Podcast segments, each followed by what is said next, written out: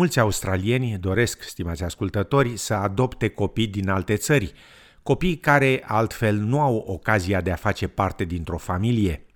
Australia are acorduri de adopție cu mai multe țări, dar procesul de adoptare a unui copil din străinătate este lung și necesită multă hotărâre și răbdare.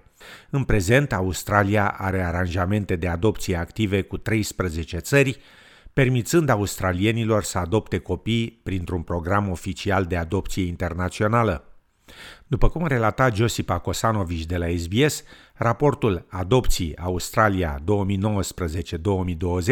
arată că din 334 de adopții finalizate în 2019-20, au existat 37 de adopții internaționale, marcând al 15-lea an consecutiv de declin al numărului de adopții din străinătate. Pentru a începe procesul de adopție, va trebui să contactați autoritatea centrală a statului sau teritoriului, prescurtat STCA, care vă poate cere să completați o expresie de interes sau să completați un chestionar pentru preevaluarea eligibilității. STCA vă poate cere de asemenea să participați la interviuri cu un evaluator al adopției și să efectuați controle de sănătate, să vă prezentați cazierul și referințele. Ca single parent, Deb Brook a solicitat adoptarea unui copil din China. A ajuns să aștepte peste 10 ani, timp în care s-a implicat în a-i ajuta pe alții printr-un grup de sprijin pe Facebook numit Adoption Australia. It took me over 12 years. China's um, program, which changed several years ago, or actually several years ago, over a decade, it changed suddenly. And the wait went from a couple of years to 10, 14, 15 years plus. I, I, have heard of people getting through in a few years, but it's extremely rare. Afirma doamna Brook. În ultimii ani, timpul de așteptare la adopțiile internaționale a crescut, deoarece multe țări partenere acordă prioritate familiilor adoptive locale. Doamna Bruc afirmă că partea procesului care durează cel mai mult este după aprobarea cererii, în timp ce se așteaptă ca țara străină să potrivească solicitanții cu un copil. Australia, it takes one to two years to get through the system on this side because there's um, a screening process, there's an education process, there's social worker visits, once your dossier is approved, the wait it's out of Australia's hand. It goes to the country and it sits and waits in the country that you've selected and it's up to them. Afirma doamna Brook. Aceasta adaugă că timpul de așteptare în Australia a fost bine petrecut, deoarece a participat la cursuri care i-au oferit cunoștințe și moduri de a ajuta copilul adoptat să se adapteze la o nouă familie într-o țară nouă. The education in Australia is far superior to other countries like America, who um, hardly give any information and education to parents. There's a lot of parents that come home and they have their child and they can't cope. So I think you know some people are saying, "Oh, Australia overdoes it." Yes, in some some areas, but the thing is that technically, any child that goes through the adoption or the foster system is special needs on the emotional side because of their trauma. So when it comes to the education and the prepping the parents and everything, that is totally the right thing to do. Afirma doamna Brook. Fiecare stat și teritoriu are un set diferit de cerințe pentru părinții adoptivi, care trebuie de asemenea să îndeplinească cerințele de eligibilitate stabilite de țara de adopție. There's usually a cap on your age, mostly around 50 to 55. There's um, a cap on your body weight, cannot be obese. There's income in, in some cases. You have to be able to financially afford a child. They're looking at how many fines you've got, even like speeding tickets. If you have if you have too many of those, you're ruled out. It does vary, as I said, it varies per state, mm-hmm. it varies per mm-hmm. per referring country because they also have their own criteria. So you have to meet Australia's requirements plus whatever your selected country's requirements are as well. Afirma Deb Brook, Raportul Adopții Australia 2019-2020 arată că majoritatea părinților adoptivi au între 40 și 44 de ani. Odată ce copilul este adoptat sau procesul de adopție a început, se poate depune o cerere de viză de adopție sub clasa 102.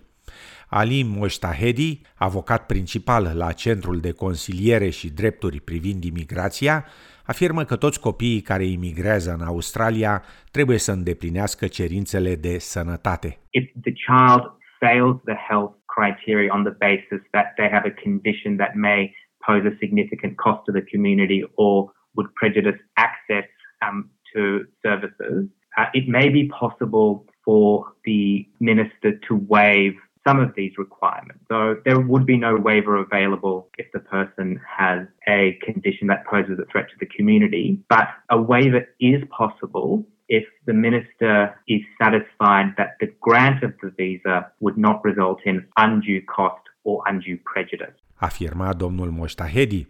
Acesta subliniază că ministrul imigrației poate solicita de asemenea o asigurare de suport și întreținere pentru copil. It's not a mandatory requirement, but in some cases, the minister can ask for an assurance of support for this visa. An assurance of support is essentially the person who provides the assurance, which who can be the sponsor, but not necessarily would give a, if you like, a promise that if the um, the child comes to Australia and they access a variety of services, Centrelink, then the person who provides the assurance would be liable to make the repayment.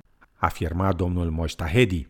Cetățenii australieni sau rezidenții permanenți care locuiesc în străinătate pot adopta un copil prin intermediul unei agenții sau autorități guvernamentale din acea țară.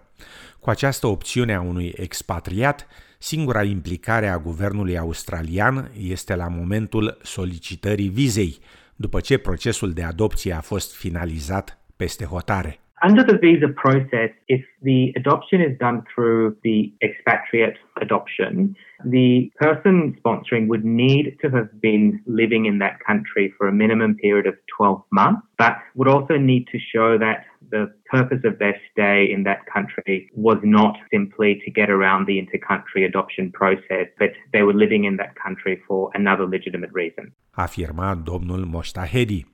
Srini Lakani din Sydney încearcă să adopte un copil din India. Back in 2015, uh, I was diagnosed with cancer and I lost my uterus back in 2019. And that's when the whole situation of mine got shattered that I wouldn't be able to become a mother anymore. So we thought of adopting, but unfortunately, with the uh, circumstances and with the rules and regulations in Australia, the process did not go. Afirma Srini Lakani. În 2010, guvernul federal a suspendat programul de adopție încheiat cu India din cauza preocupărilor legate de traficul de copii, explică domnul Moștahedi.